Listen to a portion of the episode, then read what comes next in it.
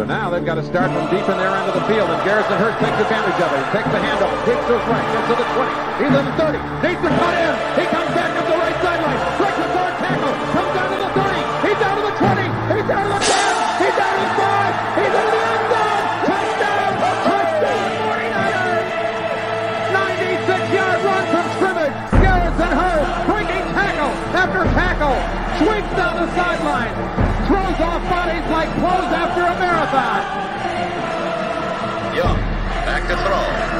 In trouble, he's going to be sacked. No, gets away. He runs, gets away again, goes to the 40, gets away again, to the 35, cuts back at the 30, to the 20, the 50, the 10. He died. Touchdown, 49ers.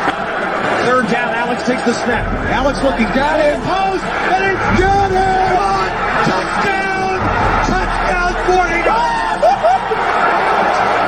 Second down. Ryan takes the snap, throws the slant to the left side. It's Russell intercepted.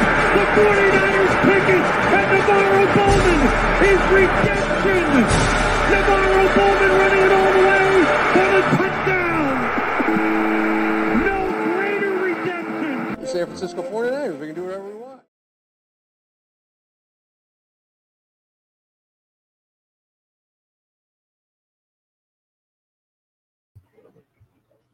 Yeah. Yeah. Yeah. Click, click, boom. What's going on, faithfuls? The Nothing But Niners crew is back. We're here to bring you guys a fun filled episode, as you guys already know, man. I'm your guy, 49ers Mike underscore NFL. To my right is my guy, Tony. He is NJ Niner fan, 499. Tony, what's going on, man? Nothing, buddy. What's going on? Yo, I'm gonna have to call you Scoop. Like Scoop Ball. Why's head. that? Scoop. You ever heard that expression before? Like you got a scoop bald head? No, Mm-mm. never heard that. That's all right. It's fine. That's No, fine, sorry. Listen, it's it's all good, man. We got a lot of things to discuss today, man. Um, we're gonna break down. We're gonna start our off-season program here. It's time to get things up and running. But before you get to turning the page to the upcoming season and free agency and draft and all that kind of stuff, you have to reflect. And every reflection with us is going to start with grades. It is that time of year, man. It's time for us to grade the season on what we just had. We know where the team ended and all. What we're going to do is going to break this up into defense, offense, then we're going to do special teams and coaching staff. Um, so we're going to get that's three episodes just right there. Um, we're going to break this thing down. We're going to tell you guys why we feel the way that we do. It's going to be a lot of fun. And as always, we're going to keep you guys abreast of all the latest news, notes, and nuggets concerning your favorite team, the San Francisco 49ers. Now, before we start, I got to get into all the formalities. If this is your first time here on the YouTube page, please wake up. Don't yawn when you're watching us. That's what you mean. Guys, hit the like button if you enjoy the show. Okay, subscribe, turn on those notifications so you know exactly where we're going live. All right. Give us a follow on some of our social media pages. We have Twitter and Snapchat. That handle is right below. It's nothing but nine ERS. It's right there on the screen. That's the number nine ERS. We also have Facebook, Instagram, as well as Twitch, and those handles are nothing but Niners. That's spelled all the way out. All right. You can shoot us an email, guys. Pictures of you and your game day gear, your 49ers pets. I want to see those things, man. And we want to share them right here on our YouTube page. Send on over the email nb9ers at nothingbutniners.com. And last but certainly not least, guys, I got a hell of a party and the Palisade episode coming for you guys that I got to record tonight. Just got to get some time to upload it. So I apologize about that, but it is coming and you're not going to want to miss it. Head on over to patreon.com slash NB9ERS. That's the place to be, man. That's the place to be. All right, Tony. What's the word, Big Bird? What's the latest news that you've heard concerning this team, the 49ers? Because I know you heard Uh, something. Could be something really good. Allegedly, uh, Vic Fangio and John Lynch spent the day together talking about uh, a potential role on the 49ers staff. Oh, damn. That's where you want to start. I didn't have that picture ready yet. But go ahead. Let's talk about it. Let's talk about No, it. no, no. No. What do you got? What do you got? What do you No, got? no, no. Go. Let's let's let's run with that, man. I like it. I like it. Um, yeah, so they met today. Uh, obviously, Vic Fangio is still being paid by Denver, so he's not forced into getting a job where you know he's in to try to make better salary. This is more of a um, a consultant role for the 49ers. Um, I like it because Vic Fangio's defense is very zone heavy, just like DeMeco Ryan's, and I think he could uh, help DeMeco's DeMeco Ryan's defense evolve. Um, now, just a quick thing here. Everyone's like I've been on Twitter today, like a lot, and everyone's seeming to like panic. This coach is leaving. This coach is leaving. You guys, you got to understand something. Kyle Shanahan has a plan in place, right? He's preparing. This offseason is preparing for coaches that potentially could leave next offseason. So if you look back to when Saleh left, we lost uh, Mike LaFleur, we lost um, John Benton. And when they hired John Benton, for example, they brought in Chris Foerster.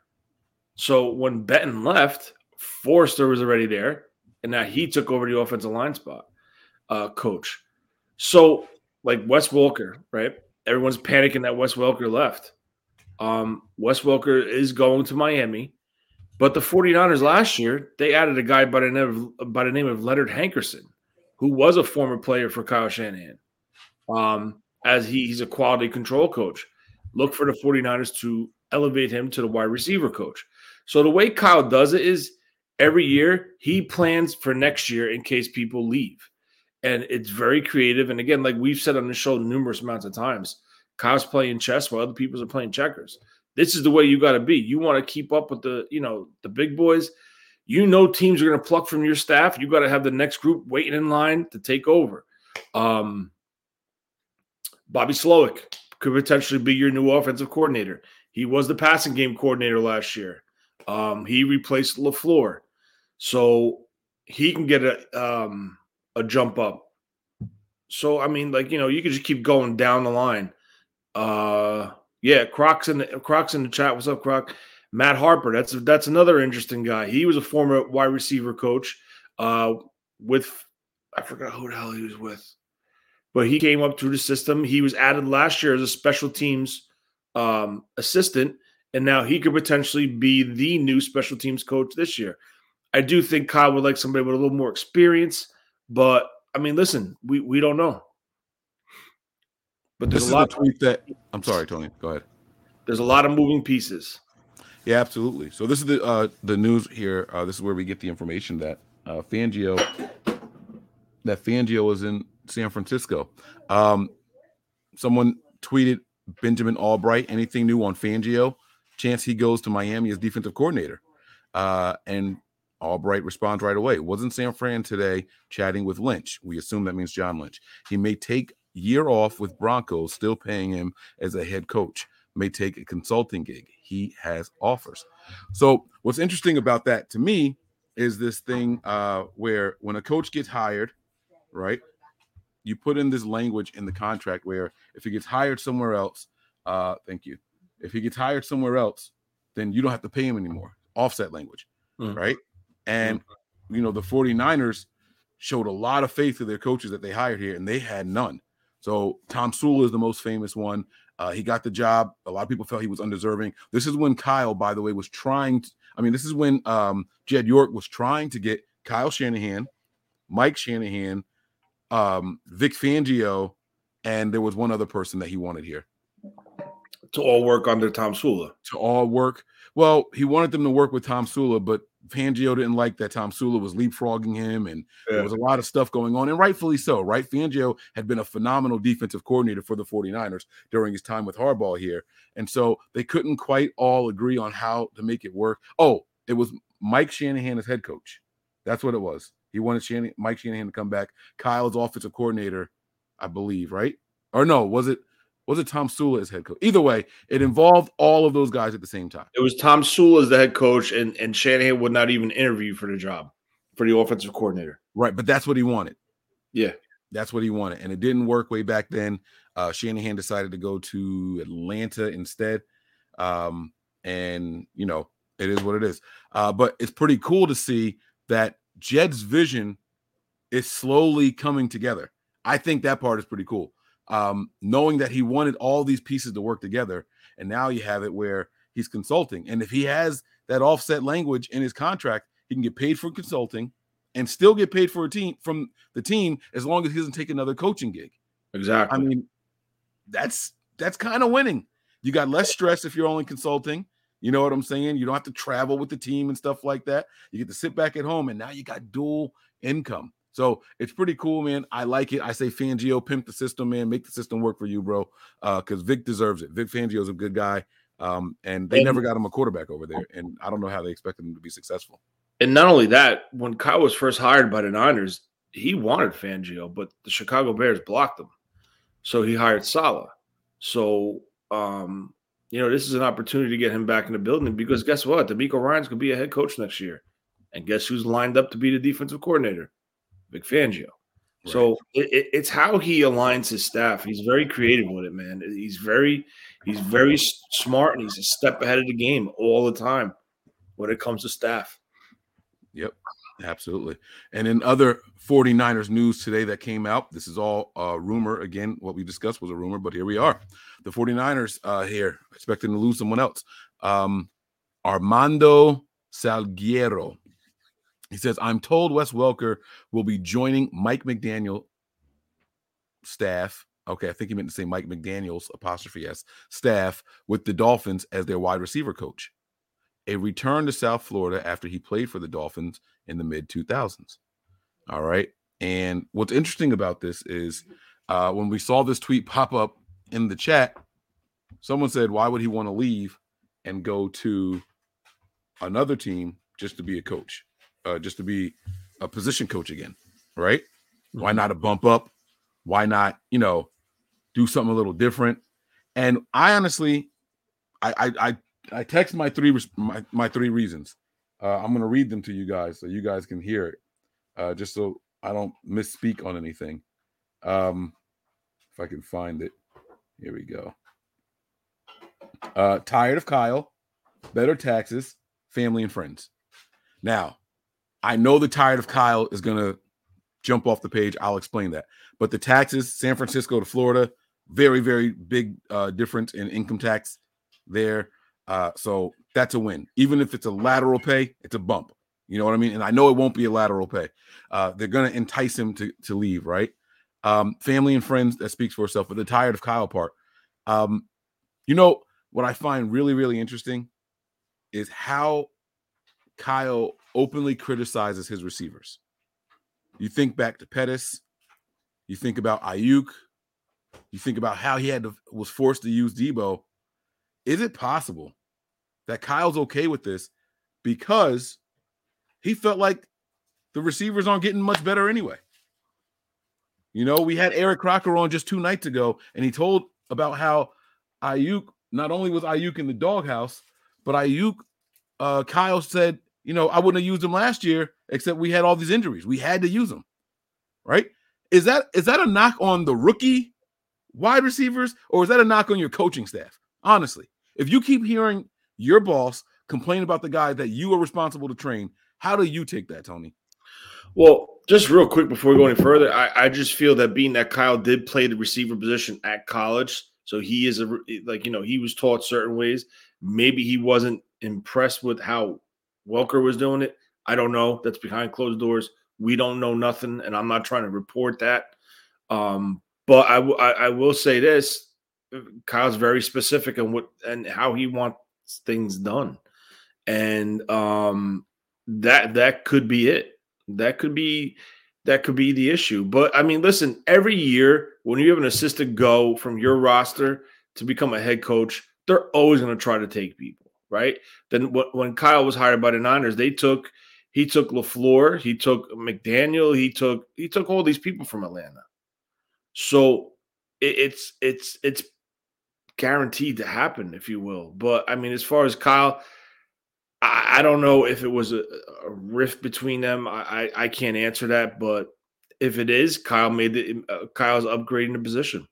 Well, I don't I don't think it was a rift. I don't think that they didn't get along. So let me be clear here when I said tired tired of Kyle. I, mm. I, I am not trying to say that there was any tension or anything like that. No, right? but just in the philosophy of teaching, like it, it right. could be when it comes to that. Like I want it done this way, and you're doing it that way. This yeah. is the way I want it done.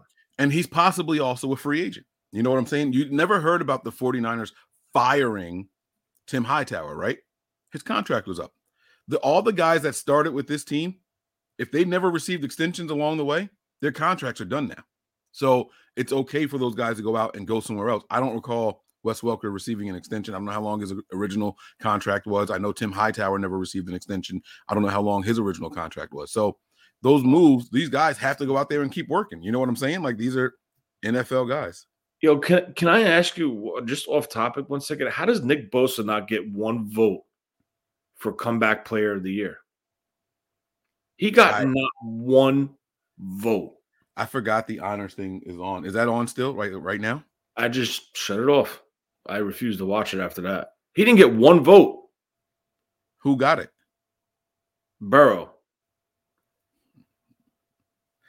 Wow. Not Bro, he didn't get vote. one vote. I, I, don't I don't know, man. That's I, disgusting. I I'm sorry. And I'm just saying it because he's a freaking 49er, but the guy had 16 sacks off of a friggin' ACL tear. And not that's not counting what he did in the postseason because he got busy in the postseason too. Yeah, he got one another three more, four three more, four. Yeah, yeah. Damn, bro, that's horrible. But go ahead. I'm sorry. I shut no, that. No, no, no. You're absolutely right, and I'm glad. I, I was gonna put it on in the background so we could discuss things that may have happened. Maybe some 49ers won something, you know, uh, in the background. Yeah. But I don't even have the television remote over here, and I don't know where my wife just went. So, but yeah, it it is crazy, like how someone can come back from such a terrible injury and come back the way that he did and make the impact he did. You know, this guy demanded double double teams all all season. You know what I'm saying? So mm-hmm. uh, it's pretty cool to it's pretty cool. Thank you, baby. It's pretty cool that um let me turn the volume down so I don't violate any uh rules or anything like that. You know, it, it's pretty cool that you know um he was he was as impactful as he was. It's sad that they just don't want to recognize it. You know what I'm saying? Yeah. Um, he had a phenomenal year. He did. He really, really did. Um, but you know, it's okay. I don't think he's doing it for those awards. It, it would have been cool to at least been acknowledged, but you know when he's gonna get his uh his just is when he gets that contract, man. That contract is gonna make it all worth it. Mm. So um yeah, losing Wes Welker. I want to get your thoughts on it, man. Honestly. Uh forget forget what I was saying about the you know, being tired of Kyle and all that stuff. Just I don't. What what what are your thoughts on on the idea of losing Welker? Is this a big deal, little deal, something in between? I think it's something in between because I like we don't know what goes on in practices. We don't know what goes on in the film room. Um, it, listen, it's not even officially announced yet by the Miami Dolphins. They could have labeled him as the passing game coordinator. Something stupid. Just you know what I'm saying? Um, we first of all, another thing, it's very hard to tell if these guys are under contract or not, right? Because they don't announce contract extensions for assistants or positional coaches. They announce it for the head coach, the general manager, um, but they don't do it for a wide receiver coach. So we don't know if that's the case, if he's truly a free agent, or if he was still under contract and Kyle just, you know, gave the approval for him to go. So without all those facts, it's kind of hard to give you a true assessment on how I feel. But I, I will tell you this. Huh? Oh, I I was, yeah, I, I was. I, I, took myself off mute, but you said I will tell you this, so I stopped. I'm sorry. I, I will tell you this though. It what I do like is if there is an issue, and if Kyle's not happy about it, he's making it a, a change to correct it. That is what you want to see. You don't want to just want to keep him around because A, you know him, B, you're comfortable. You want somebody to do what you want. This is your team. You know, I'm hiring you. I want you to do my your job this way. And, and that's what it comes down to. Let me ask you something about uh, this whole thing. Uh, big deal or little deal? It's not so much how you felt about what I said. Do you think it's a big deal that we're losing him? Because I'll be honest with you, with the guys that have walked away so far, uh that, when I say walked away, the guys that are no longer here. Embree, I know we haven't graded the tight ends yet, but I was not fond of the production that we got from the tight ends this year at all. Check out Arik Armstead, man.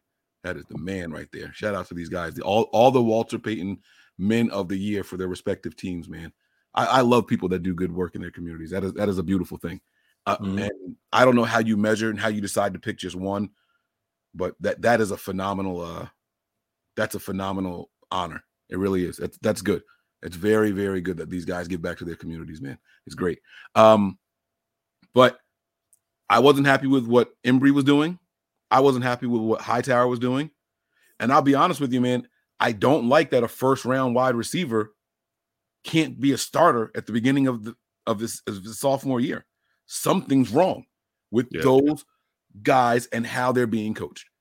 Don't tell me that the playbook is too complicated. That's your job to get them ready. So, me personally, I'm okay with the departure of these people so far. That's me. Now, I don't really know what Mike McDaniel did for the 49ers.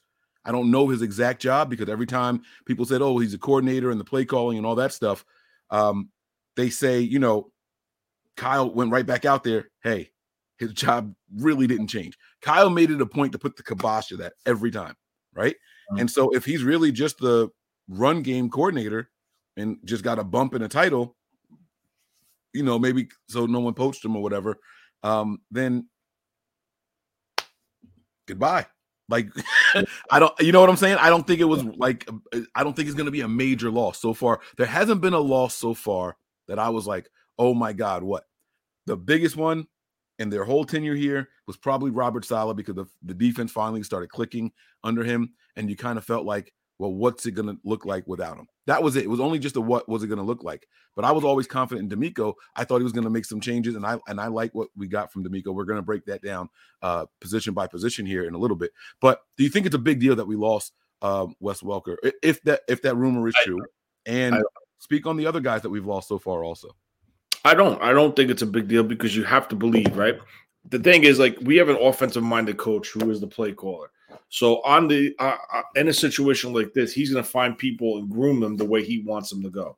That's his theory, and that's how he replenishes his coaching staff. So, with that being said, I fully trust Kyle. So, if he's going, if he decided, like, all right, listen, let him go. He wants to go back, you know, to Miami, friends, family, whatever it may be, and he wants to help out McDaniel, listen, then do it. I, I don't have an issue with it. If that's his decision, I, I, I have full confidence. So out of everybody we lost, we lost McDaniel, Embree, we lost Zach Yenser. He went to the Kentucky. He was his assistant offensive line coach. Butch Barry, assistant offensive line coach, became the full-time Denver offensive line coach. Hightower to Chicago. Now Wes Welker to Miami.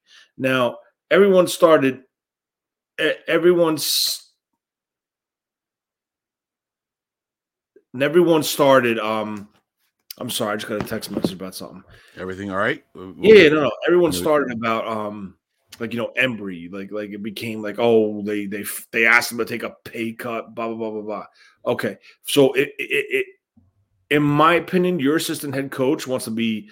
If I was the head coach, I would want somebody heavily involved. I, I would want somebody like just not a tight ends coach. I want somebody that's, God forbid, if something happens to me, I can trust that this team is going to be okay without me there. You know what I'm saying? It, it could be anything, but now when you slap a, a title of an assistant head coach on just a positional coach, and like you said, like you know, you felt like Jon Embree was just a coach. He was a good positional coach, and that's all he is. So now, when they released that statement, or I think I forgot who it was from another uh, CBS Sports, uh, Solomon Wilcox, whatever.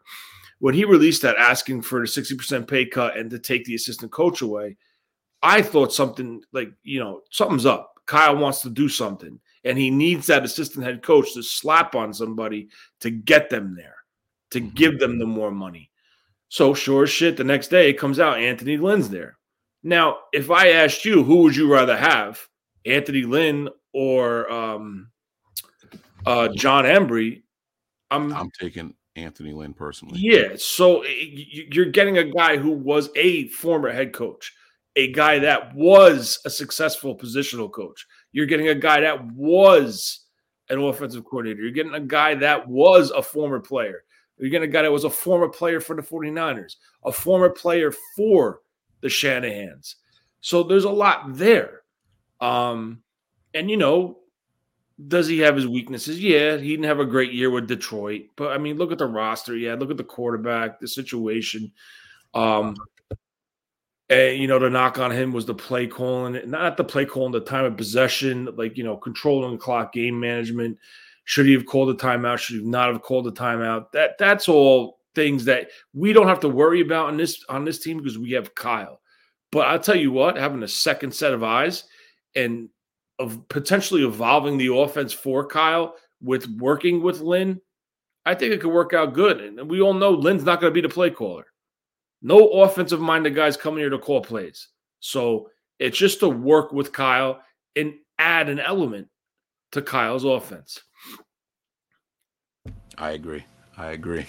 All right, man. So um I think that's all I got for the latest news concerning the 49ers. Again, if you guys are just jumping in, if you guys are just joining, let me speak up and not mumble. I apologize.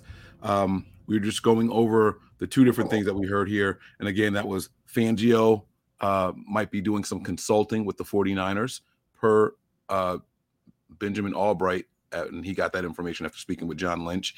Um, and uh, according to Armando Salguero, uh, Wes Welker is expecting to be joining Mike McDaniel and the Dolphins. Uh, so those were the two uh, latest bits of news from the 49ers. All right. Um, and I think it's time to move on, man. Uh, we got to start talking about, you know, grading the defense. All right. Uh, so what uh, position group do you want to start with, Tony? Um, I guess we can start with the defensive line because that's where the team invests heavily. So we'll All go right. from the front and we'll work to the back. All right. Now I do want to ask you this question really quick. Um, while when we get to the secondary, are we just going to do the secondary, or do you want to do corners and safety separate? Um, we can do corners and safety separate. That's fine. All right, cool. All right, so let's get it started, man. We are grading the defense, and we're going to start with the defensive line. Uh, so what we're going to do um, do you want to do the plus and minus, or you just want to do like A, B, C, D, and F? Like you want to do plus, minus, and regular A, so like you can say like it was close to being this, but it wasn't. Yeah, we could do that. We could do that. All right. All right, cool. Uh, I'll go first. I'll go first. I'm gonna I'm gonna reflect on the defensive line this year, and you know, the defensive line was clearly one of the strengths of the team. Um, the defense was really good in my opinion overall, um, and I I think it always starts up front. You know, uh, we had guys coming in and out of that secondary all year long, the linebackers. Uh, so it clear everything clearly starts up front. And they had to deal with some injuries. They had to deal with some cycling around of guys and everything like that. And I think that they they never really flinched. Um, and as the season went on, the reserves, the backups got better and better. Jordan Willis having the the game of his career in the postseason. You know what I mean? Like as the season mm. went on, the games got more important these guys really stepped up. You know, uh, Ebukam, I was feeling like, man, this guy was a waste halfway through the season. You know what I'm saying? Then mm-hmm. all of a sudden you started to tick. Arden Key. These are the guys that were brought in to be the rotational guys, and they all of a sudden came to life. Um, DJ Jones seemed to get better as the season went on. Nick Bosa was Nick Bosa. You don't have to sit here and try to make any qualms about that. Um, you know, uh, just the guy Arik Armstead. I mean, people finally appreciated him for being a defensive tackle this year. I saw fans that typically would hate on Arik Armstead showing the guy some love. And I, for one, appreciated that. So, um, you know, it, it's good to see people realizing what he brings to the table. And even as a pass rusher, I don't know how many sacks he finished with, but he was even getting busy once they bumped him inside.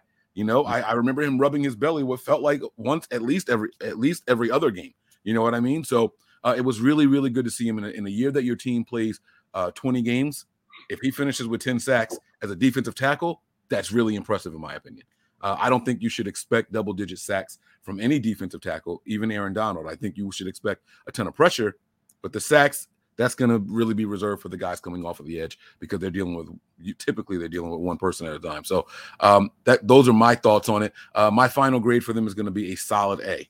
I'm going to give the defensive line a solid A. Uh, what about you, Tony?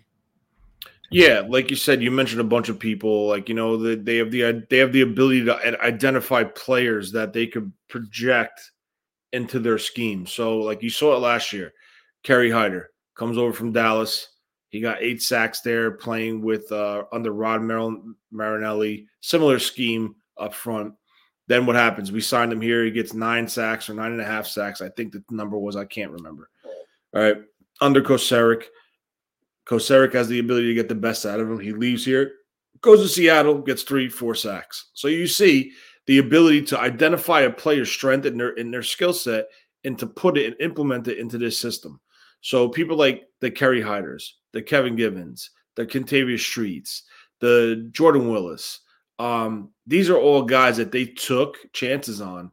Uh, the Omenihu, who they traded a six round pick in 2023, that's now going to be a, a, piece of this rotation going forward. Um, they they just had that uncanny ability to identify these guys and and they succeed in this scheme. Um, kudos to the front office, kudos to the defensive line coach Kocurek. But across the board, like you know, Bosa, you know, you got Kinlaw, who's coming back, hopefully with his corrective knee surgery. So now you're adding more depth to this defensive line. DJ Jones played phenomenal this year and potentially uh, outperformed himself to be able to return, outpriced himself to be able to return to San Francisco. We don't know. Um, the one knock, like you know, Dee Ford, all positive. He's great. He's great. He's great. He steps on the field. He played a couple snaps, and then, then that was it. You know, he, he's he disappeared again on the IR. They opened his window. They never activated him. So another down year for Dee Ford. So, you know, for me to sit here and say, you know, I think their defensive line is phenomenal. They blew it out of the park. It deserves an A plus. I can't say that because of what happened with Dee Ford, with the knee injury, with, with the the issue with uh, Kinlaw. I agree. I think your grade is fair of an A. Um, so I, you know, I'll go with an A. Um, but I just wish the defensive line as a whole unit, whatever they brought in, would have stuck together and performed this year because I really think it could have helped this team out and and beat the Rams. Even though I honestly I, I think the defensive line played well, but um, you know, it is what it is. I'll go with an A. Nice, nice. Check that text, bro.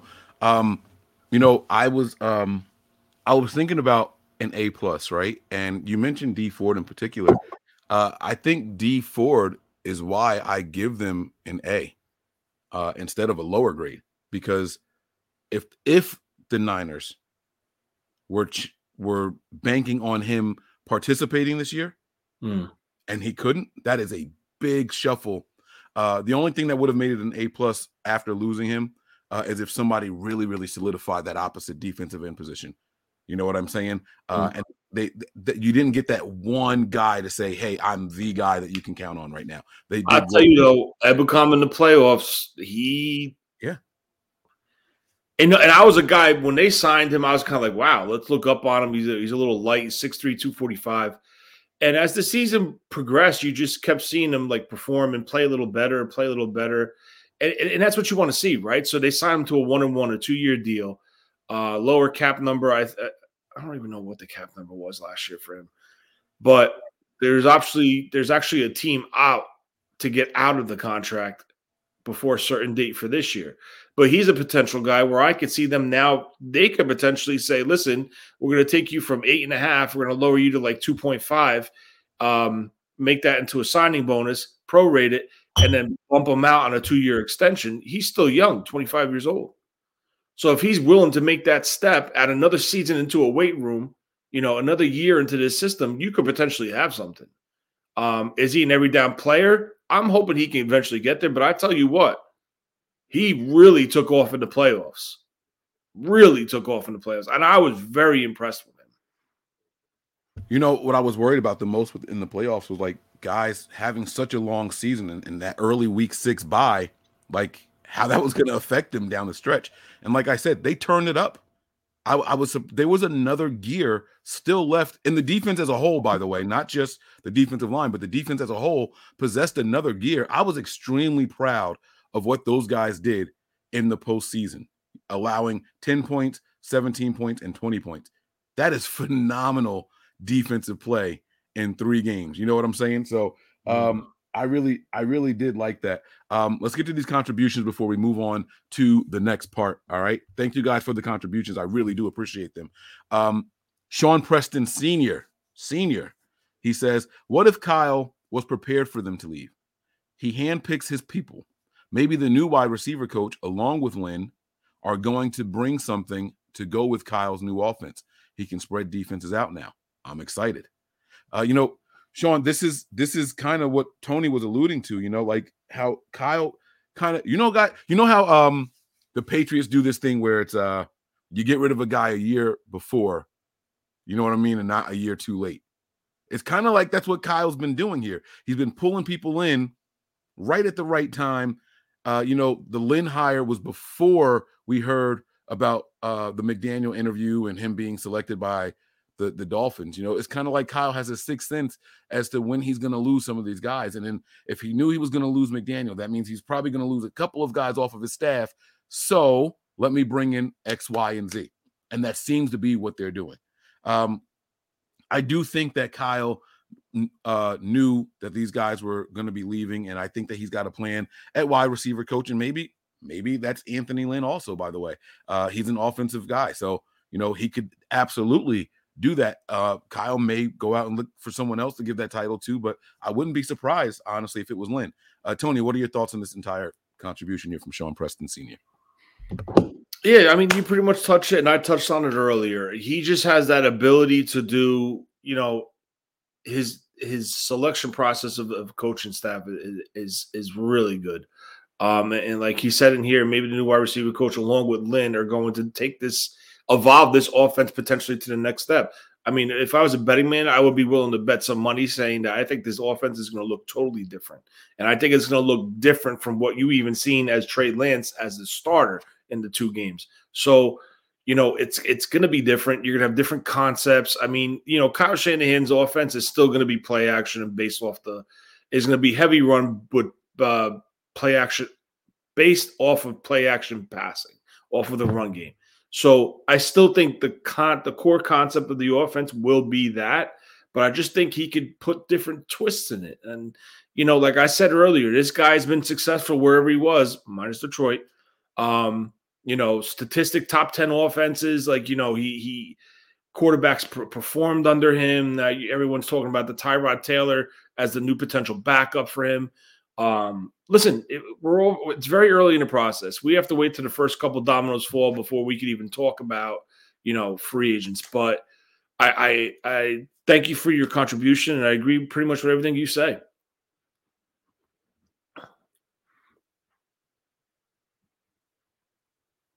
All right, cool, cool, cool, cool. Here's the other one here, Tony. You want to take this one here? Yeah. yeah. Niner by Nature 88. Thank you for the $50 contribution. It's greatly, greatly appreciated. Thank you very much. Uh, I love you guys, and please, no Brady SF. Let the kid play. And I agree with you, but unfortunately, the name is always going to be brought up, just like it's Rodgers. It's always going to be brought up. This roster and salary cap is not configured or constructed and constructed. Const- damn, I can't friggin' talk tonight. It's not built to handle this type of salary that you're talking about, whether it's Aaron Rodgers or whether it's it's Tom Brady. He's not going to sign for five million dollars. He's not going to sign for ten million dollars. It's Tom freaking Brady. He he wants to be paid, even though he wants to come home and play and win one in San Francisco. I understand that. It's great. If it was two years ago, I'd be like, get rid of him. I honestly, they should have brought him in two years ago. That's when the when they had the first opportunity. That's when it should have should have happened.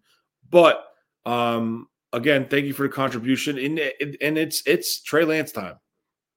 It's it. I completely agree with everything written here, including loving you guys, man. This is probably um, the best chat of all of them, and I know there's a lot of them this chat really gets it going, man. Thanks for the contribution, Niner by Nature. And I do not want to see Brady here. I don't want to see Aaron Rodgers here. I don't want to see us go out and get anybody that's going to cause the young Lance to sit another season. I don't want this kid sitting three seasons. I don't. I don't. You couldn't name another quarterback that I want to come in here now.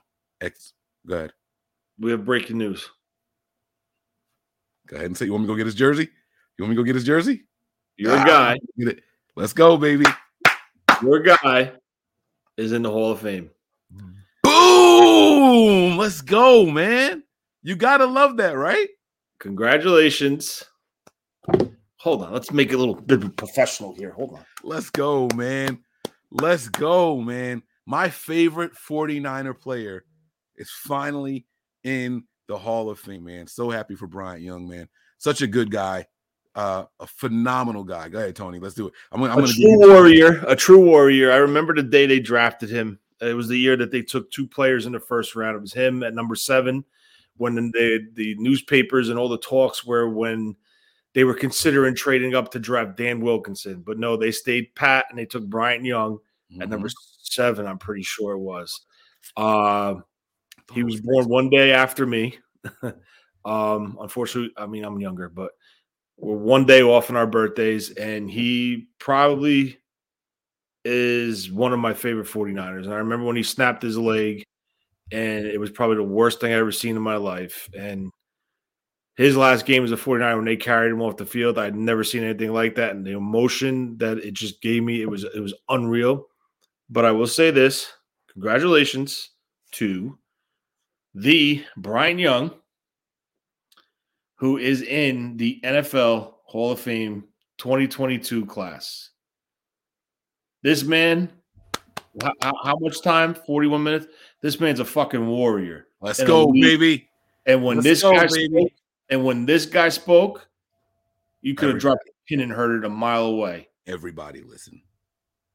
Congratulations, Everybody. Bryant Young. That is my guy. That is my guy right there, man. That is my guy. I got this beautiful picture from um, Odysseus over on uh on uh Twitter, the guy who does all the graphics and everything. I got this poster size uh Bryant Young uh picture from him that he did, this graphic that he made. And Bryant Young told me, he responded to me, hey, send that on over and I'll sign it for you. Well, the bad news is, I'm sorry, I don't know where to send it still. So I still have this picture sitting in my back room, rolled up in the case and everything. I don't want it to get a wrinkle. I don't want it to get a rip on it. And as soon as I get back in touch with Bryant Young, I am sending it to him to have it autographed. Now, I hopefully he, he might have to charge something extra now because he's in the hall. He's officially a Hall of Famer. You know what I'm saying? Uh, so, hey, if there's a fee associated with that BY, I will send that over there to you anyway, my man. Um, hell of a hell of a player, man. It's really, really happy uh, is really, really happy. It's really, really good to see him finally getting his just. You know what I'm saying? So um, he's he's been in the the Niners Ring of Honor and things like that already, and his his college and you know local uh, hometown hero and things like that. But it's finally getting him the acknowledgement on the national scale. You know, this is this is very very good for him. You know, so uh, I absolutely love it, man.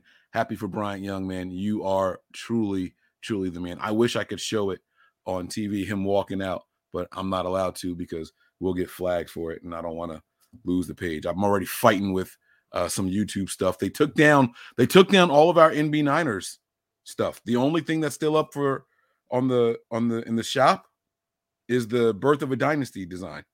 They're wow. saying in, they're saying NB Niners is copyrighted, and it is, but it's copyrighted by me. So So they took it down. They took down the NB Niners and the uh, saloon font. All that stuff is gone off of the. I went and looked at the store and I'm like, how come I don't see the NB Niners stuff anywhere anymore? And uh, so I gotta I gotta get in touch with these guys and try to figure out why uh, they took it down. I, I, you know, call myself protecting myself, and then they take it all down. So I don't know what the deal is with that, but it's okay, guys. I am gonna fight to get that back up there. Um, I saw the sales. The sales that went through already are still going to be honored. I did get that much information already, uh, but I'm going to try to get that all back up there because it was pretty cool. Like you can put it on mugs, you got it on hats, you got it on all kinds of stuff, and they just they they took it down. So uh, I'm going to get it back up there though, guys. I am working on it. All right. So let's keep this thing moving here. Uh, you said you want to start from. You said you wanted to start from uh, the front and then work our way back. So that's going to take us to the linebackers next. Okay. It's yeah. time to grade these linebackers. So, boom, there it is going across the bottom ticker there. Um, I went first last time. I'll let you go first this time. Tony, what were your thoughts on the linebackers this season and what grade do you give them? Okay. Um, I was a little concerned about the linebacker play early in the season, a little bit. And I think it was more to the fact that, you know, it was DeMeco's first year. I think a lot of pressure was put on Fred Warner um, in the system, in the defense, in the huddle. Uh, Greenlaw was not on the field. No, Greenlaw did start the season, did he not? Or no? He did start the season. Yeah. So Greenlaw was in the start of the season. He got hurt, and it was him, Flannigan-Fowles, and uh, Azeez. Um, another position that has a lot of depth. It just uh, one person comes down, the next person comes up and, and makes plays. Um, so Clear- the reason why you were uncertain about Greenlaw, he played in week one, yeah, and then that's when the injury happened. He didn't play Yeah. again until week 12. Yeah. Um. So that's right. Yeah, he did get the pick six. Someone just said it in the chat. So Fred Warner didn't get off to the greatest start, but then, like as you've seen the season go on, I, I don't know if they, in the beginning of the season, they were trying to put a lot of responsibility on Fred, and I think they twit they they tinkered it down a little bit, and and they just allowed him to play his game, and you saw the defense take off. Um. So you have Fred Warner, you have Dre Greenlaw, you have Azeez, you have Flannigan-Fowles, uh, Marcel Harris moved down to the linebacker position. Uh, then you had, I think Jerry was on the roster for uh, like a game or two. Then they brought in um, a couple other guys off the practice squad. I can't Curtis Robinson and a couple other guys like that. But I, I, I will say this overall, we have a very solid gr- group of uh, linebackers, and they're they're they're sideline to sideline. You're not gonna you're not gonna beat them to the edge. They fly around the field. They make plays. Um, so I'm going to give. Who? I'm gonna go. I'm gonna go in A minus for the linebacking core. Um, due to some of the injuries. The depth did step up a little bit. Um, but it seems like the, when the teams attacked them in the run game, like especially Fred Warner, and the defensive tackles weren't doing their part of the responsibility of the defense and like, you know, taking on blocks and letting them stay free, Fred Warner struggled a little bit. Um, so I'm going to go with an A minus grade for the group. Um, yeah, I'll do I'll do an A minus grade for the group. Very interesting. Wow. Okay, solid, solid grade there, man. I didn't think you were going to give it quite that much. Um, my grade is going to be lower. I'll tell you that now. Um, but I just thought that if I'm giving that defensive line and what they did this season in A, I don't think that they're an A minus. I don't think they were just a hair under them. Uh, and so I'm going to have to give them just a B. Not quite a B minus, but just a B. Um, and that's that's really because um, you know, by the way, I, I know people were down on Fred Warner's play, and he was too, right? I don't think Fred Warner was as bad as people were making it sound like he was. Uh, but I think there was a lot going on with the defense, and he was just trying to overcompensate too much. Um, you know, once he settled in and, and got back to doing his job, then everything seemed to be okay, and Fred really started to shine and started looking like the All Pro player uh, from the previous year. You know what I'm saying? Um, I I thought that uh, Azeez filled in admirably when Greenlaw went down, um, and then I even thought uh, who, was the other guy? It was it was uh, Flannigan-Fowles. He was the other one. I mean, you didn't miss a beat. There was never a game when it's like, what the hell is this guy doing? He don't belong out there. He doesn't belong out there. They were really solid. They were really, really solid, and I like that. So my grade for the linebackers is a B. Um, it could have been, it, it probably my grade probably should be a little bit higher, but um, you know, I I kind of wanted to see, I wanted to see some more. Um, I don't know. I, I maybe it's because Greenlaw didn't play as long, right? Like I felt like our linebackers. See, I'm I'm used to like the Patrick Willis and NaVorro Bowman thing, right? Like those guys put fear in defenses. Our guys were just good tacklers and fast, right? But then when you saw Greenlaw come back at the end of the year and he's slamming guys around and shit like that again, I wanted that all year long. If I got that all year long, then I'd be with you with like the A minus area. You know what I'm saying? Like that physical, imposing linebackers. Like that's what I like. I I, I know it's a new NFL. I know it's a new game, right? I know that the responsibilities of the linebackers have changed a little bit. They are all responsible a little bit more in coverage than what they used to be back in the day and all that. So I know it's a different NFL. It's not it's not your granddad's NFL. It's not even your dad's NFL anymore, right? Like I I understand that. And so um I but I, I still have that mindset that a linebacker, to me, like the linebacker is the running back of the defense. I know that sounds crazy, right? But like that's where the pounding comes in from. It's from those guys. The defensive linemen don't usually get to make uh, hard contact. The first line of hard contact coming from yards away is typically the linebackers. You know what I'm saying? Then you get some hard hitting safeties and it looks even better. But it's usually the linebackers, and I just didn't feel that from them. Um, I saw a lot of uh, you know, uh, attempts to punch balls out, which cause people to miss tackles and things like that. And so I got to kind of hold that against them. Sometimes it's better to just ensure the tackle, uh, but I think they'll get better. You know what I'm saying? And I, I wonder how much of that is DeMeco's promotion and not being able to focus on just the linebackers and getting them to play the way that he wanted them to. Did the linebackers take a step back maybe because they lost that DeMeco tutelage, because he couldn't spend as much time in the room with them this year? I don't know. I'm not making excuses for anybody or anything like that, but they were good. This is still one of the best linebacking courts in the entire NFL. So make, make no mistakes about what I'm saying. I wouldn't trade them for the world. Uh, these guys are good. Um, can we upgrade? Absolutely. There's always somewhere you can upgrade, uh, but it's not going to be by a lot. You're not going out there finding somebody that you're going to swap out for Dre Greenlaw, and all of a sudden we're going to shoot to the moon. Like that's going to be hard Yeah, to do. yeah. That's going to be hard to do. So a solid B is my grade there. Uh, but I, I really did appreciate those guys. All right. Um, anything else you want to add on the linebackers before we move to the next one? No, but I just one thing, like how you said, uh, how one Dre Greenlaw came onto the field, how that how they took off in their play, right? You saw it. You saw the aggressiveness. You saw like that swagger and that attitude back. Now I know you compared it to like how you wanted to, like with uh, Bowman and Willis. Bowman and Willis were two different style of linebackers. They were your true two big Mike linebackers and a 34 front. So their responsibilities were different, and th- they were just animals. They're different breeded, like you said. These are more of finesse running coverage, and, and they could tackle, as we all know. But it, it's just a tough. It's a tough comparison to, to try to to go Willis Bowman to Greenlaw, Azeez, and them.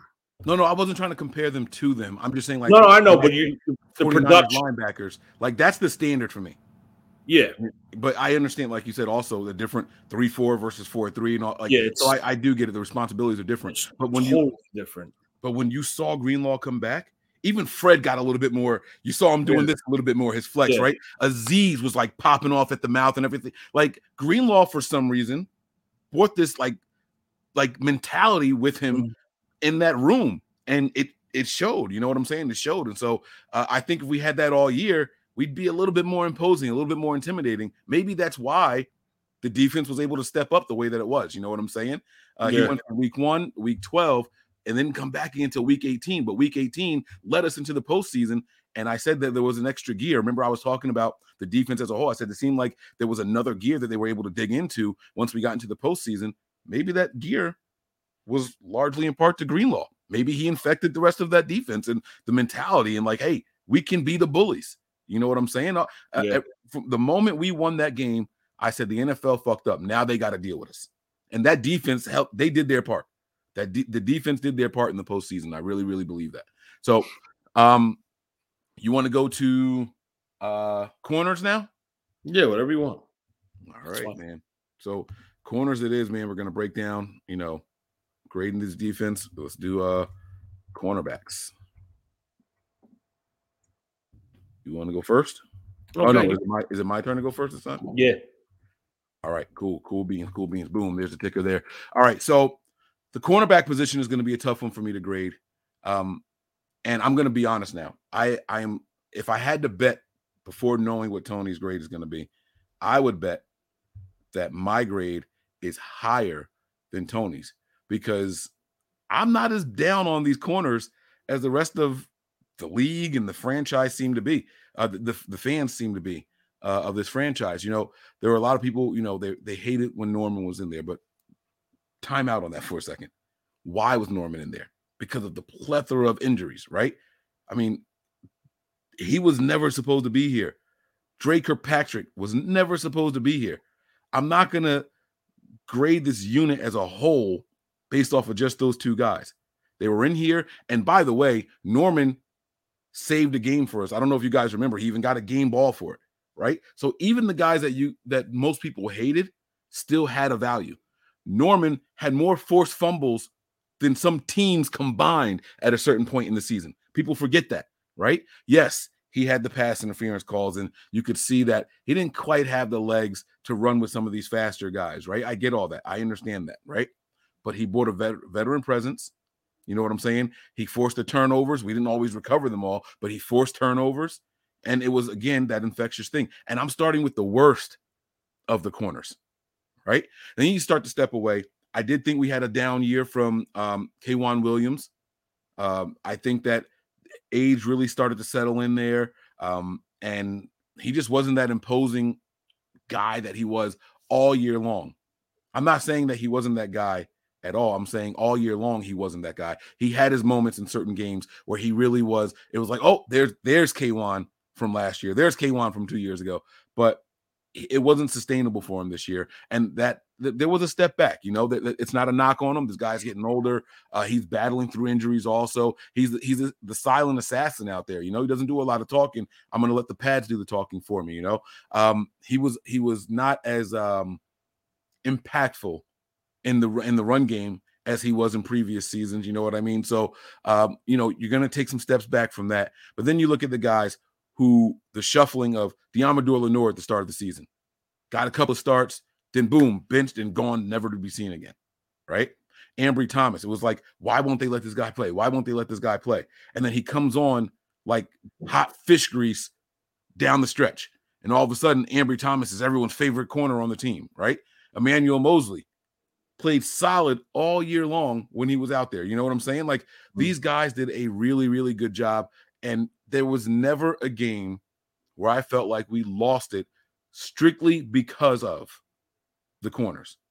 Now, that's all the negative stuff I got to say. Here's the good stuff I have to say. You go back and you look at games, and you look at games that we lost, you look at games that we won, and people will sit here and try to tell you that the corners were terrible. Right?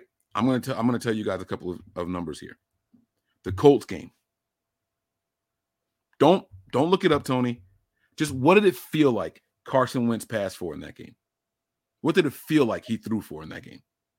And that was the rain. That was the rain game, but they, they were they were killing us downfield, right?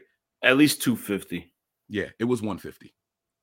It was 150, but it felt like 250. Your number is exactly correct. But that's it what it felt, felt like 250 because of the pass interference. Pass interference. Yeah. See, they had a plan on third downs, right? We were killing them on first and second down. The defense was tight on, on third downs, it's raining. Hey, let's just throw them down there and just see if we can get a flag. And it worked for them. That was their game plan. But pass interference penalties are it's it's an objective penalty. It's not a, a define. There's there were pass interference flags in that game that I've seen other, happen at other times that refs didn't call. You know what I'm saying? So I can't knock them for that. That was part of their game plan. He threw for 150 yards, right? That's that game. You look at the Seahawks game right? The Seahawks game, the one that we lost 28 to 21. Okay. Think about that game. That was the game that we lost Jimmy at the halftime. And they put Trey Lance and he comes and he throws for two two touchdowns in the second half, right? But think about that game, right?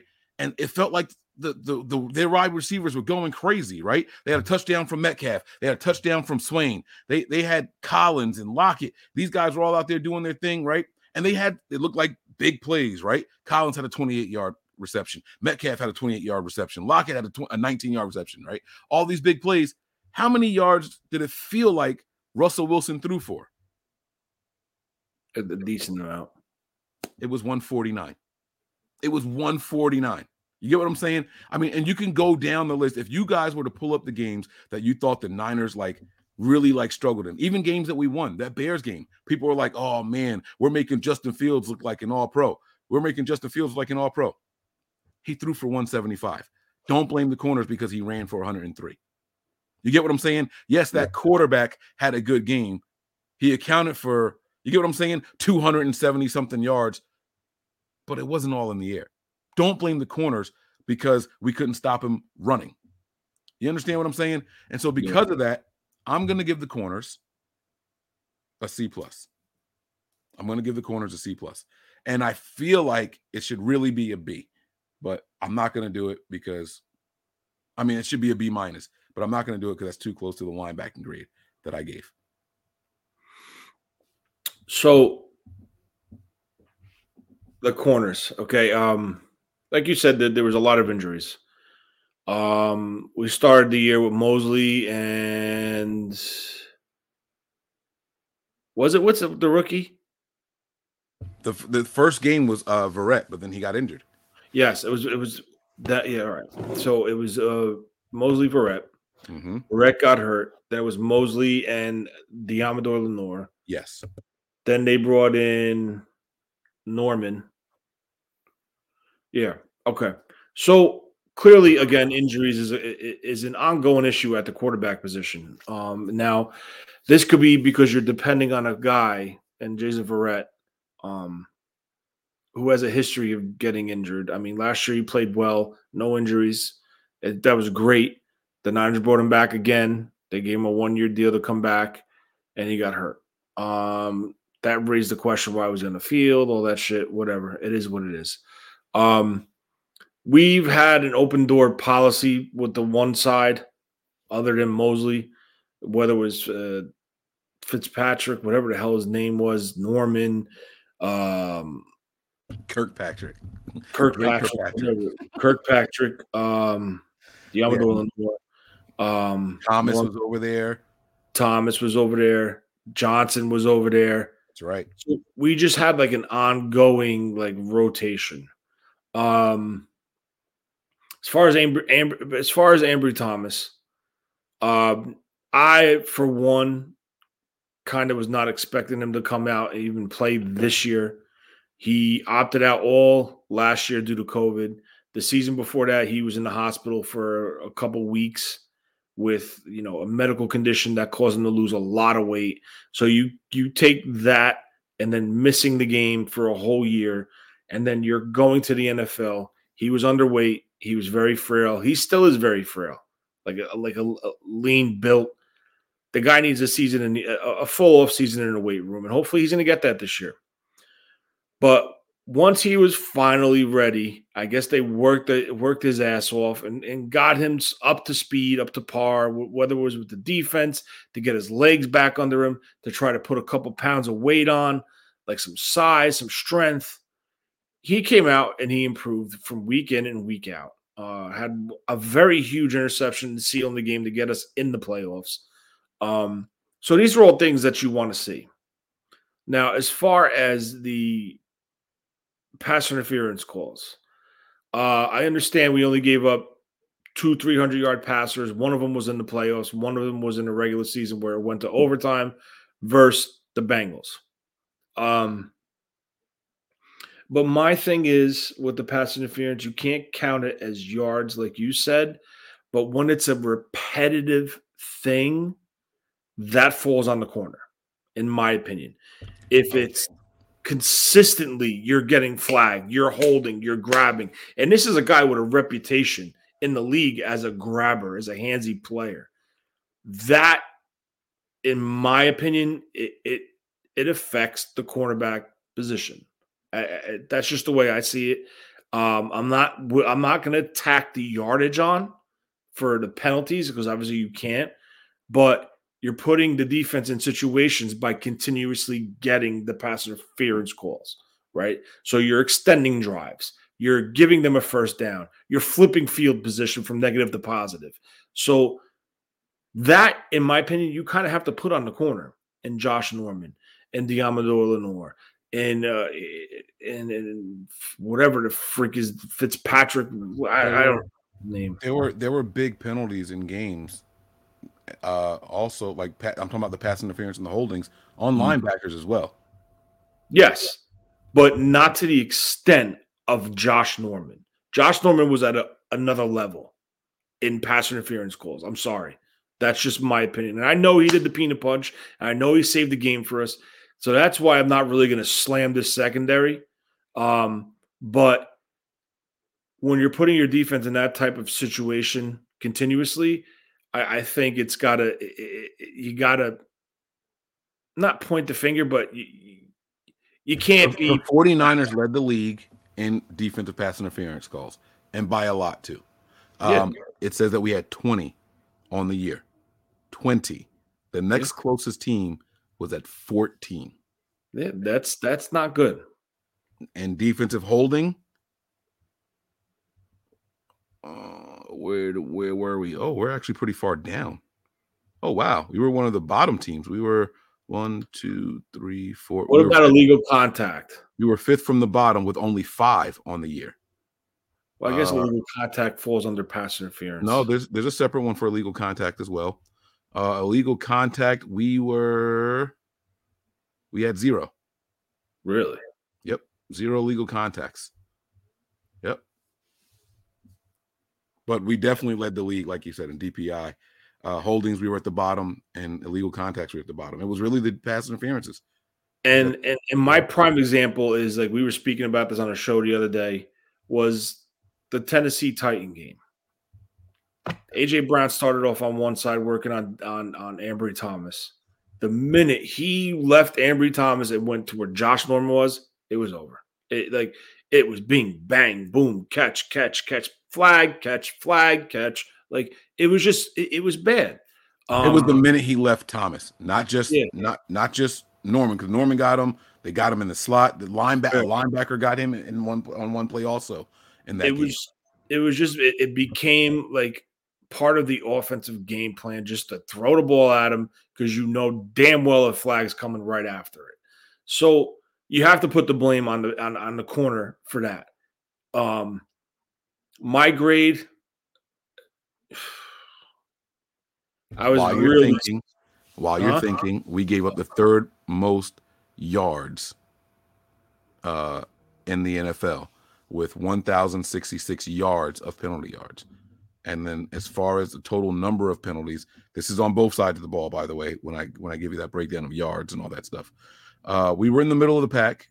We're in the middle of the pack uh, with 102 total uh, penalties, and the leader, just for you know count sake, the Cowboys had 127. The least amount were the Packers with just 69. So, yeah. All right. I want to go.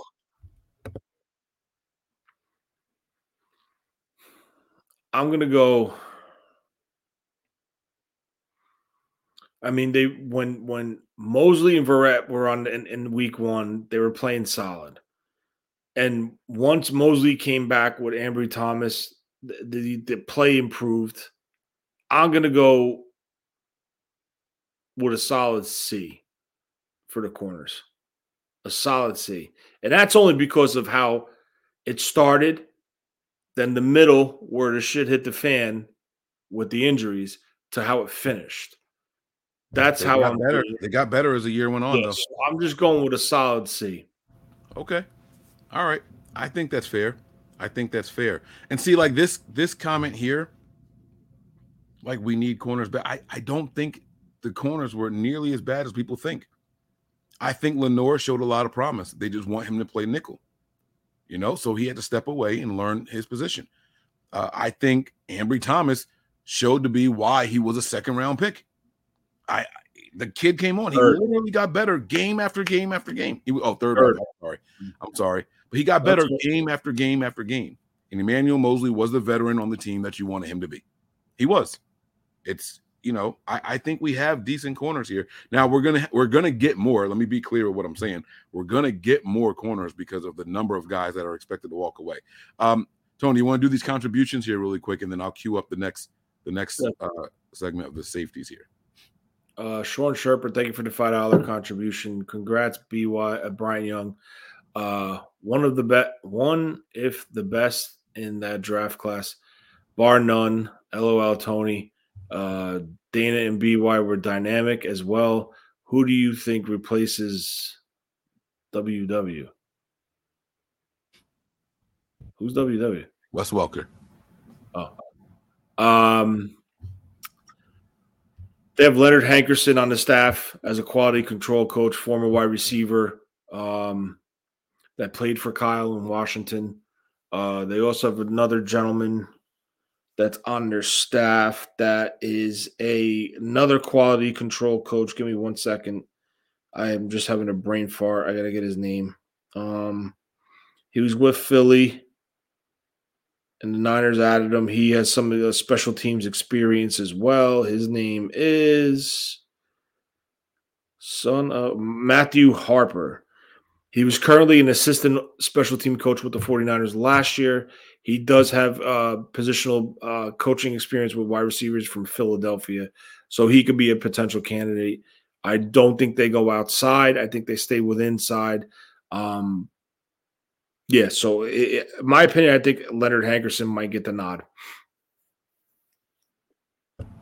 I have no idea what they're going to do. Like I said, I wouldn't be surprised if Jeremy Lin kind of took over some of that role. So uh, we'll see. I, I, am not sure, but uh, thank you so much here for the uh, contribution, man. Dana Stubblefield and Bryant Young were incredible to watch together, man. That, um, that's why, like when I started paying attention to football, I didn't watch it the way that you know I watch it now. But when I started watching football, it's why I became a fan of the defense. You know what I'm saying? Um, mm. I was a defensive guy, maybe because the Niners, my favorite team, you know, didn't have the greatest of offenses, but they weren't bad. The defense was just as good as the offense in our in our prime and in our heyday and during our era. Uh, that's one thing that I really don't understand. Have you ever looked at how many people on the 49ers offense during those years are in the in the in the Hall of Fame? It's not a lot. It's it's not a lot at all. And that's something that well, that's another story for another time. Mm-hmm. I'm not gonna not gonna get into it. But I think if people were to look up how many Niners made the Hall of Fame uh, on the offensive side of the ball from the seven from the late 70s to the uh, early 2000s, it's not a lot. It's really not a lot. I think you guys will be surprised at how few of those guys are in there, man. Um, Milf Hunter says, Grant Cohn says, Azeez had to tell Warner where to line up twice versus the Rams in the NFC Championship game. I don't know that to be true. I don't know that to be true. I'm not saying he's wrong. Here's what I do know, though. I do know that they communicate. And if a corner, I mean, if a corner, if a player sees something and he's going to do something different, he'll tell somebody, hey, take that slot instead because I'm going to go here. So I don't know if it was just that. You know what I mean? These guys have their communications when they when they call plays, just like how on on the offensive side of the ball, uh, players have option routes and things like that. Defense has that option also in certain positions, and linebackers are one of them. Which gap are they going to decide to penetrate if they're going in on a blitz? You know what I'm saying? Um, where what part of a zone to cover? They have those options as long as they communicate with each other. So I can't sit here and just say with a straight face this is true. I'm also not saying that Grant is wrong, Bill Hunter. So, um, you know, happy hunting. What say you, Tony? No, I agree with what you're saying. Um, you know, it, they could just be shifting, just doing a, on, on the field adjustment on the fly. Uh, I, I, I think with Warner wearing the green dot, he aligns pretty much everybody in the front seven, and Jimmy Ward aligns everybody in the back. So, and then you might see them to communicate on something. But I think maybe they were just, you know, listen, hey, watch this. I'm going to shoot here if this happens. You got there, like you said. So, I, I, I mean, listen, Grant could be right. Grant could be wrong. I don't know, but I'm just saying I, I don't recall seeing anything like that right. off the top of my head. Right. Right. Um, and I do want to put this up here. The 49ers did it finally officially tweet it out here. Uh, the ultimate honor. Welcome to the Pro Football Hall of Fame, Bryant Young. Pro Football Hall of Fame 22. Sir. Man, this is I, I'm getting chills just like saying it again. I got goosebumps. You know what I'm saying? Like it's it's it's so cool, man. It's it's so deserving. It's good to see a good guy get his due. You know mm-hmm. what I'm saying? So yeah. yeah, I like that. I like that a lot. All right. We're just about done here, man. We're going to wrap this thing up soon, but we got another position group. Don't go nowhere. Don't y'all start leaving. Do not start leaving. All right.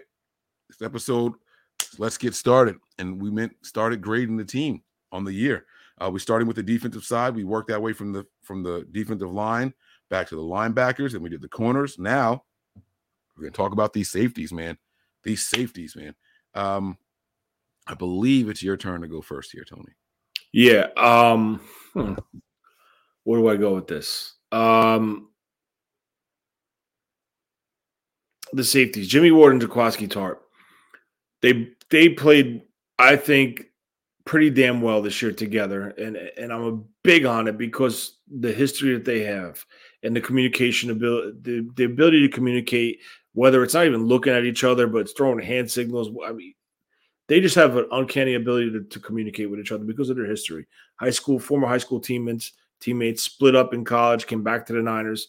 Uh, they've been in the best, same backfield for at least what the last six, seven years.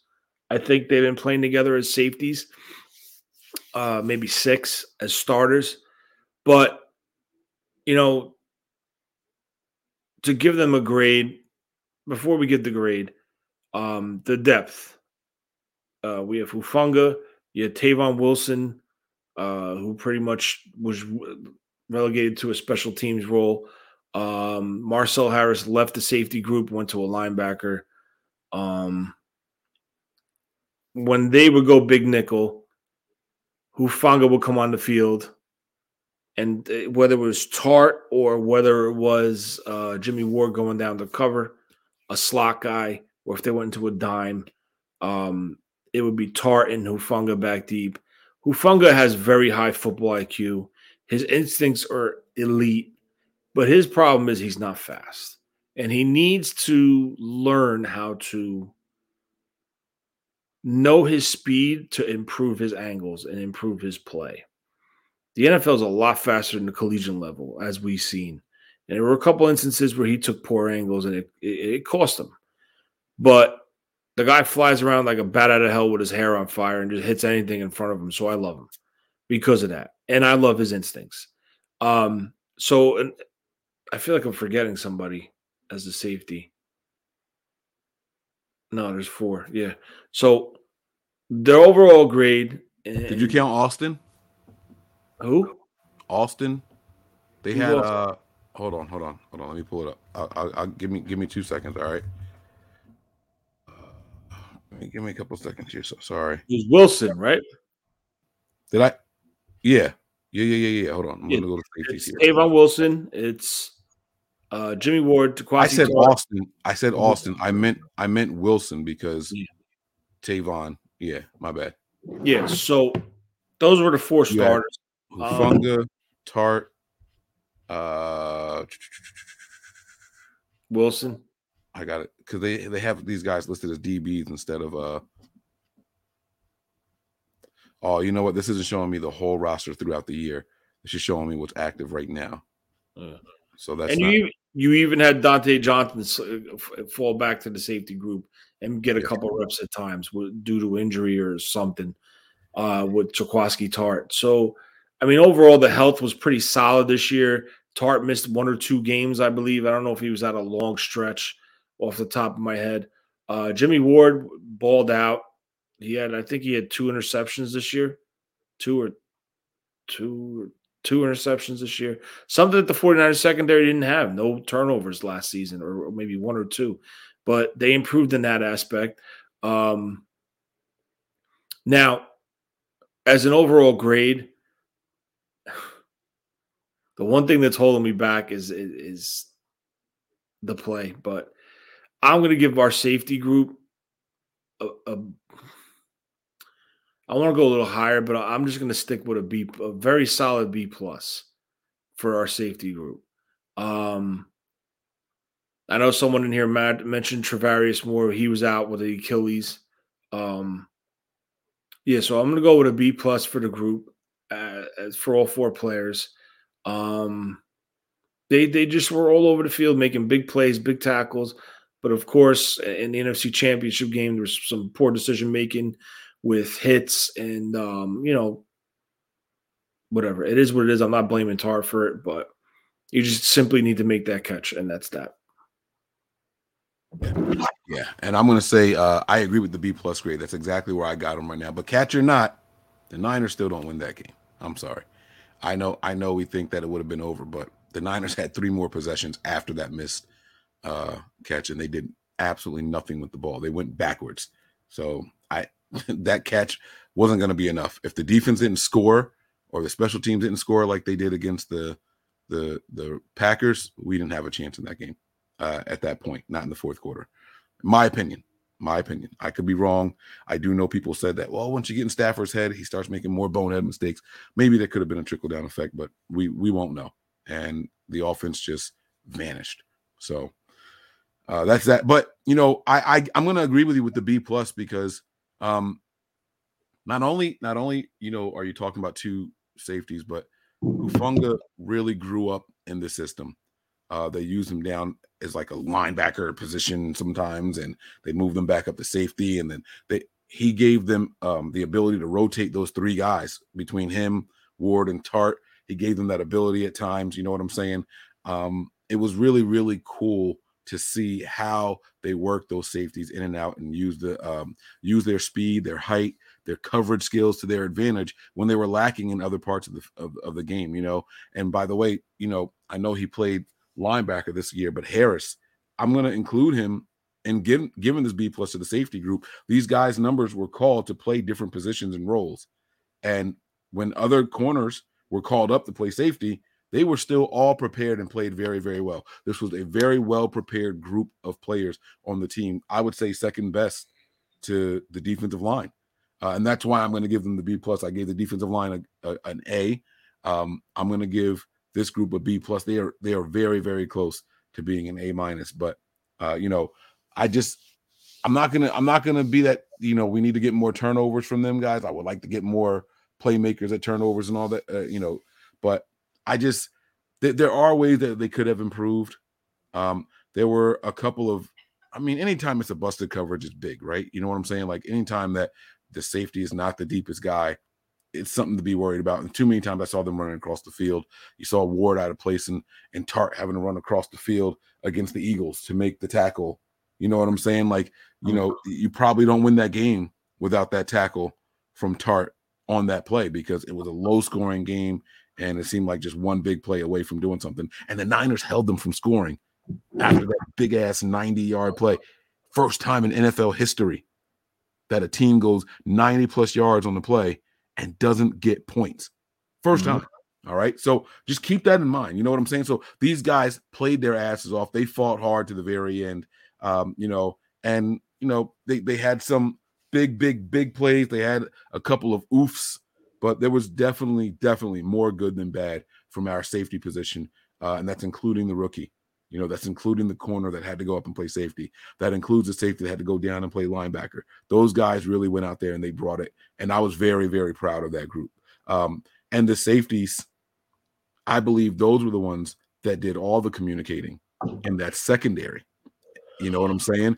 And so because of that, they definitely get a B plus, a very high B plus. I'm talking like 89.5. Like they're right there. They're right there. So uh kudos to those guys. Yeah. All right. Um on the next show, guys, we'll break down the offense. Or should we do or should we do no yeah, no, no, we'll do offense and then we'll do um we'll do offense next on the next show. And then after that, we will do um uh special teams and then coaching grades in the same episode. All right, we'll do special teams and coaching grades in the same episode. This was a lot of fun, man, Tony. Uh, I just got to give you guys some personal updates. I know I whispered last time, but my wife knows. Uh, Mickey is still alive. He's he's running around. He's running around there now. I can hear him. Uh, what he doesn't know is that I went on Amazon and bought about $120 worth of gadgets. I'm gonna get his ass. I'm, I'm gonna get him. Mickey got Mickey's got to go. You know, Mickey. if Mick if Mickey doesn't go, my wife is gonna leave. So I got I gotta catch Mickey. He's gotta go. yeah. And none of those humane traps where you you walk him a block away and try to let him out and all that stuff. No, he's gotta die. He's gotta die. So uh yeah, Mickey, Mickey is um alive and well. He's uh any dog food crumbs that are on the floor, he he, he mops the floor for us uh in the middle of the night. You know, he does a good job of cleaning up after the dog. So Niner and Mickey are in cahoots. I think Niner's looking for some companion or something like that. He's trying to slide his homie some food but uh, he's going to be in for a rude awakening once his Amazon Prime shipments comes in tomorrow. So yeah, yeah, yeah. Um, any other updates, man? Uh, any anything else, man? Um, you know, this defense. You know, I what was the lowest grade we gave tonight? Was it a C minus? Uh, yeah. That was to the linebackers, right? No, the corners. The corner, corners, corners, corners. Yeah, yeah, yeah. Corners. Oh, linebackers. What am I talking about? Um, yeah, I, I know we we got to save it, but man, man, oh man, I think for his first time as a defensive coordinator, that considering a C minus the lowest grade that you got, DeMeco Ryans did a hell of a job.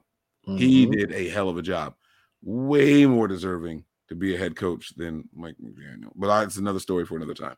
Uh, so yeah, I like it, man. I like it. Uh, let me ask. Can I ask you this real quick, and then I'll let you go. Uh, since I'm talking about DeMeco Ryan. Excuse me. Had he not turned down the Vikings' second interview, you think they would have took him? I know we don't have a way of knowing it or anything like that. Just, how do you feel? Uh, I don't know. Um, and in addition to that, while you're thinking on it, do you think that they would have took him and him turning down that second interview? Do you think that made all the other teams say, "Forget it, we're not even going to call him if he's turning down second interviews"? Clearly, he wants to stay. that yes, Okay, that I think. okay. That I think. But I I also think if Peters went somebody eh, if Peters went somewhere, I think Ryan would might have won. If That, Peters, that's just- what do you if say? Peters would have got a a, a a general manager job, Mm-hmm. I think he could have potentially went. I do. Nico, Yeah.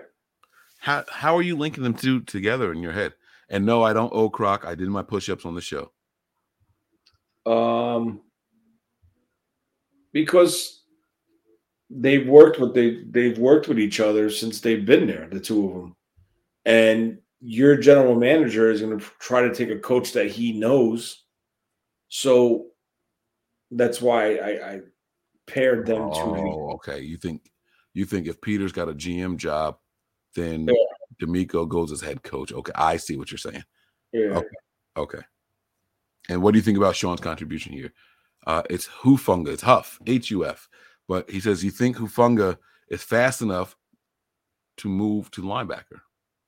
No. He's not big enough either. He's not big enough. He would get swallowed up by guards. And it, it's it, it's not a knock against them, but especially the way the 49ers use their linebackers in this scheme. No. He's got to be he he's good where he's at. It's so weird. I I'll be completely honest with you, man. When I was watching the game tape of him and uh, looking at his numbers, and all, I, I didn't think he had the speed to be a safety in the NFL. If I'm being completely honest with you, I was really, really worried about his the game speed uh, at this level. But he surprised the shit out of me. He surprised me. He really, really because did. when you're that far back, it becomes about instincts and, and angles and, and Yeah. stuff like that. And when you have the ability to have that in the IQ with the instincts and the in, in the angles, how to take an angle, I think that can mask your speed deficiency. Absolutely. Absolutely. All right, man. I think that's gonna do it, man. Again, I, I can't I can't say it enough, man. I'm very, very happy for my guy Bryant Young tonight. Uh, shout out to all of you guys out here that decide to sit here and chill with us. Um, and uh, shout out to Mickey for making another night. He is getting into something. It's okay. I'm gonna get it back in blood. Oh, that's- God. It's a, it's, a, it's, a, the music. It's a ah, never mind. Whatever. Uh, Tony, it's time for final thoughts, man. Let's go home, bro.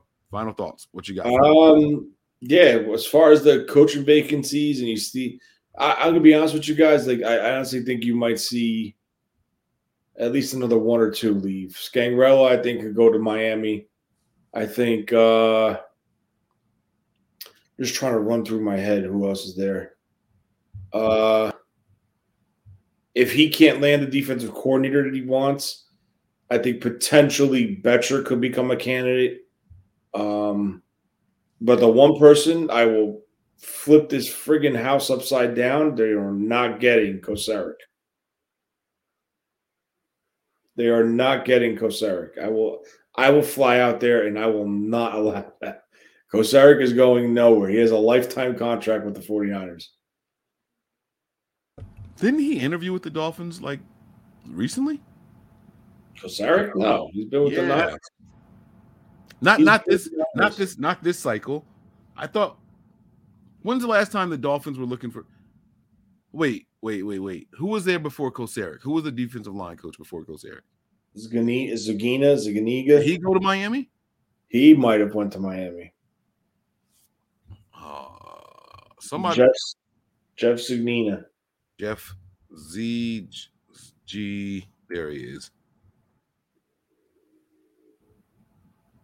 He's a defensive line coach. He's in Washington right now. Is he? He, yeah, he's in Washington. I thought he went. To, I, I thought he was with the Dolphins. Why did I think he went to the Dolphins? No, he went to Washington 2020. Huh. Well, he played for the Dolphins. Maybe that's the Dolphins connection on our defensive line. I got in my head. I don't know. I knew somebody on our coaching staff on, on the defensive line was linked to the Dolphins, but I didn't think it was. maybe that was what it was. He played for the Dolphins. So. All right, cool. All right. Uh, sorry, yeah. I interrupted your final thoughts. No, it's fine. So, I mean, just be patient. Don't panic. Kyle has a plan. Um, like I said, you could see potentially one or two more go. Um, there's some guys out there that, that you know, I, I would be interested in if, you know, let's say Scangarello did leave. I would try to pick up the phone and get John back in there as a quarterback coach or uh, John Filippo, who was uh, once a, a, high candidate for even a head coaching spot, but then he got involved with offensive coordinator and play calling with multiple teams. Um, yeah, someone just said Jordan Palmer, but Jordan Palmer has a big school.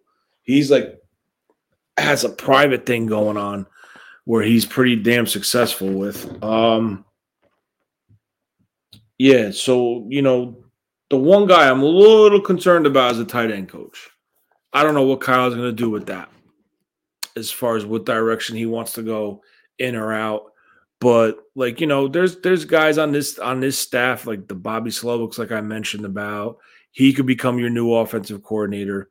Uh, he currently is the passing game coordinator. There is um, there's there's a bunch of guys, and Kyle, and Kyle builds his team. He builds his staff on the way where they know if someone's leaving, they pull right from there. Brian Fleury, who's an offensive uh, quality control coach, is another guy that can take a positional spot with the 49ers. Um, Hankerson, who I think, in my opinion, is the favorite to become the wide receiver coach. The special teams guy, I, could it be Harper? Could it be somebody outside? I think I think it might be somebody outside, but you know, just just stay calm. There's a plan in place. Now with the new rumor of Fangio potentially coming on as a consultant is only going to help this defense get better and add a, a, different variant to the defense. Um. So yeah, so just just stay calm, keep your eyes peeled. If something breaks, we'll give it, we'll bring it to you. But you know, just just just have faith. That's all. Yeah, my final thoughts are going to be short and sweet, guys. Man, just stay patient. You know what I'm saying? It's going to be a very very fun off season. Um, I'm excited to see this team build the offense around Trey Lance and what they think his strengths are. This is going to be a very telling season uh, for the value of of Rich Scangarello. You know, this guy was brought back, I my in my opinion, to specifically coach Trey Lance uh, and he had all year with him. I cannot wait to see what what he was able to do. Um, I'm very excited about the addition of Anthony Lynn, and uh, like I said, it's time to build around this the the strength and playing style of Trey Lance, and I want to see uh, what Kyle can do with all that. So I'm excited about that. Um, as the coaching staff is put together and as they're picked apart, we will be bringing it to you guys. So uh, when things are official we will be doing breaking news videos. So make sure you guys are locked in, have those notifications turned on. And that's really going to do it for us tonight, guys. Thank you all for rocking with us, man. We'll have some cool stories and stuff like that for you guys later on. All right. So that's going to do it, man. I'm ready to go home. Tony, you good? Yes, sir. Prepare for glory. Anticipate pain. Always remain faithful. We'll see you guys later. One. Oh, I should have started the song. Here it is.